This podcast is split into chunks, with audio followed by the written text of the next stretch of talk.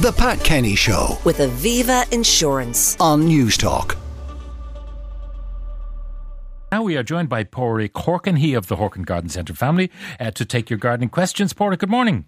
A very good morning to you, Pat. Now we've had a storm Debi, which means um, that the trees are looking a bit more bare than they were this time last week.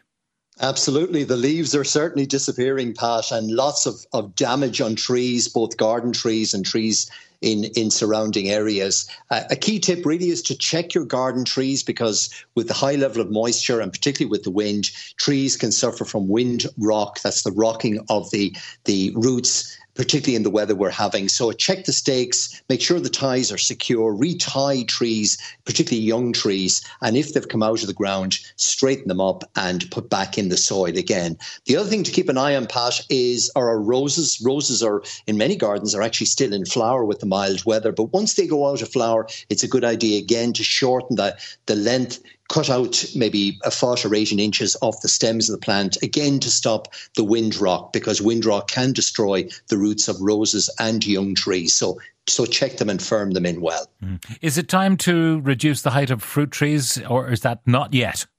No, it's it's a really good time. November is our is the time really for the pruning of our traditional apples, pears, black currants, red currants, white currants, blueberries can all be pruned at this time of year. Your autumn raspberries, Pat, once you've taken the fruit off them, you can cut them right down to soil level.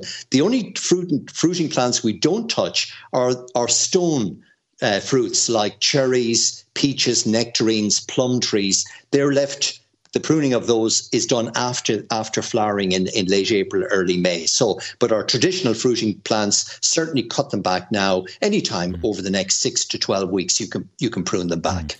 Now, a lot of the windfall of apples that we've had over the last uh, four weeks in my garden, the squirrels have been making away with them.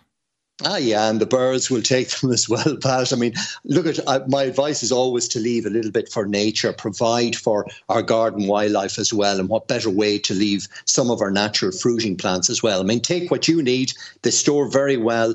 My advice when you're storing apples is really to use any bruised or damaged fruit first, and store only healthy apples. Wrap them in newspaper, put them into a cool location, but leave a little bit of windfall apples for our garden friends as well. Very good. And of course, if you uh, are looking after birds, you can put out food for them because this might be Yeah. a thin time of the year.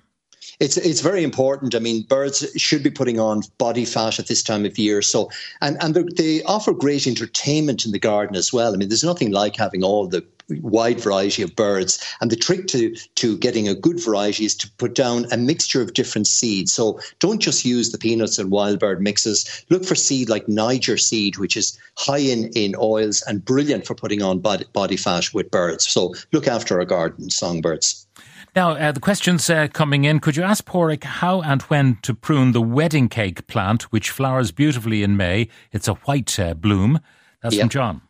That's the wedding cake tree, Pat, Cornus controversia, a beautiful tree with white flowers. The time to prune it is actually after flowering, and you want to, the reason it gets its name, the wedding cake tree, is simply because it produces these beautiful layers of foliage um, right as it grows. So it's got this wedding cake effect, and John should prune the plant to maintain the shape of that. It doesn't require a lot of pruning, so leave it until after flowering, and then just maintain the shape of the overall um, wedding cake tree. So light pruning is all that's required. What do I need to do when pruning my fruit trees back, and what uh, can I use to keep silver pigeons off my fruit?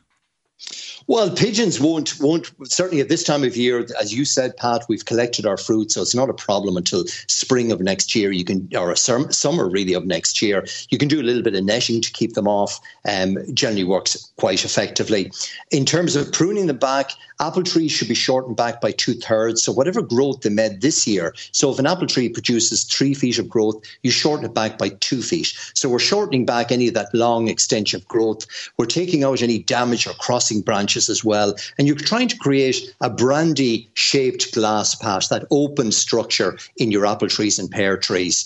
In terms of blackcurrants and gooseberries, again, you're pr- pruning back about a third of the growth. A key tip then is to put on something like a winter wash, which you'll get in your local garden centre. You simply apply that once the apples or the fruiting trees have been pruned, and that controls any overwintering pests as well.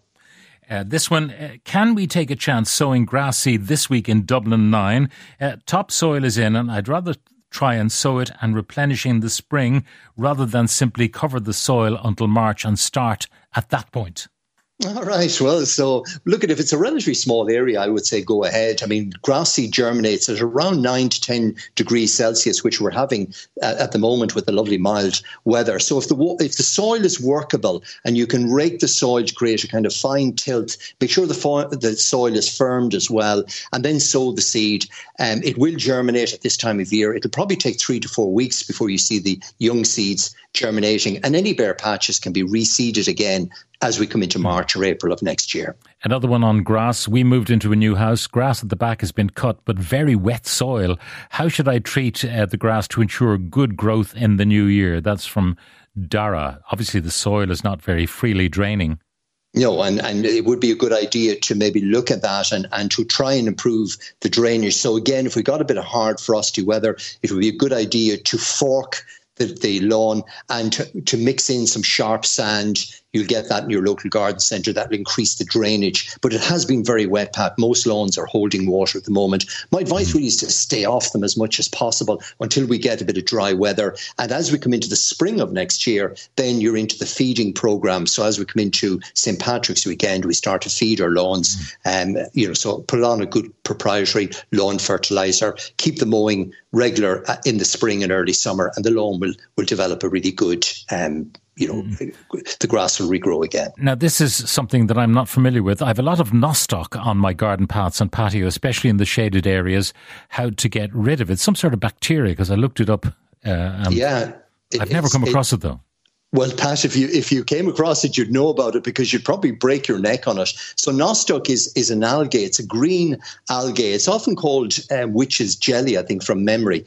Um, so it tends to grow in shaded areas. It's it's an algae. We see it in autumn, winter, and early spring, particularly after lots of rain. It's a jelly-like sub- substance. It's an algae, a green algae, and uh, very very slippy. So um, my advice really is to get rid of it if you can. The best treatment to put on is pack or Pro PAC mix it in water, apply it on a dry day, and that will get rid of the nostoc within about seven days. So it is an algae, very, very slippy and very dangerous, uh, particularly if it's on on uh, paving or tarmac areas. So my advice is to get rid of it on the next dry day.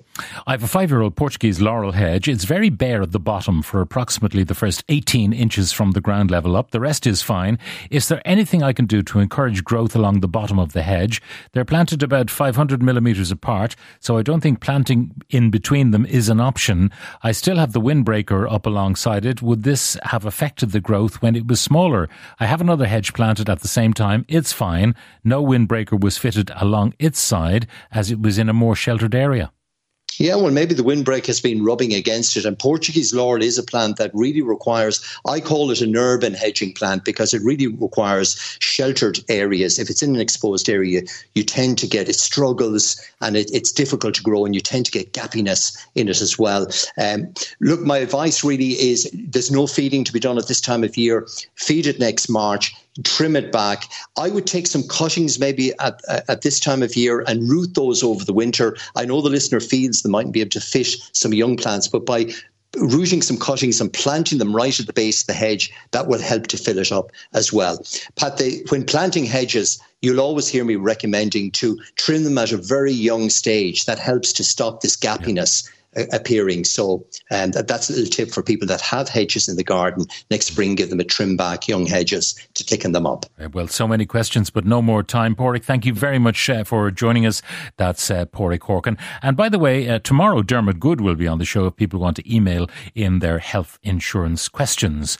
Now, a reminder that our items from today are uploaded as podcasts, which you can listen to on the Newstalk app powered by Gola. Just search for The Pat Kenny Show. The Pat Kenny Show. With Aviva Insurance. Weekdays at 9 a.m. on Newstalk.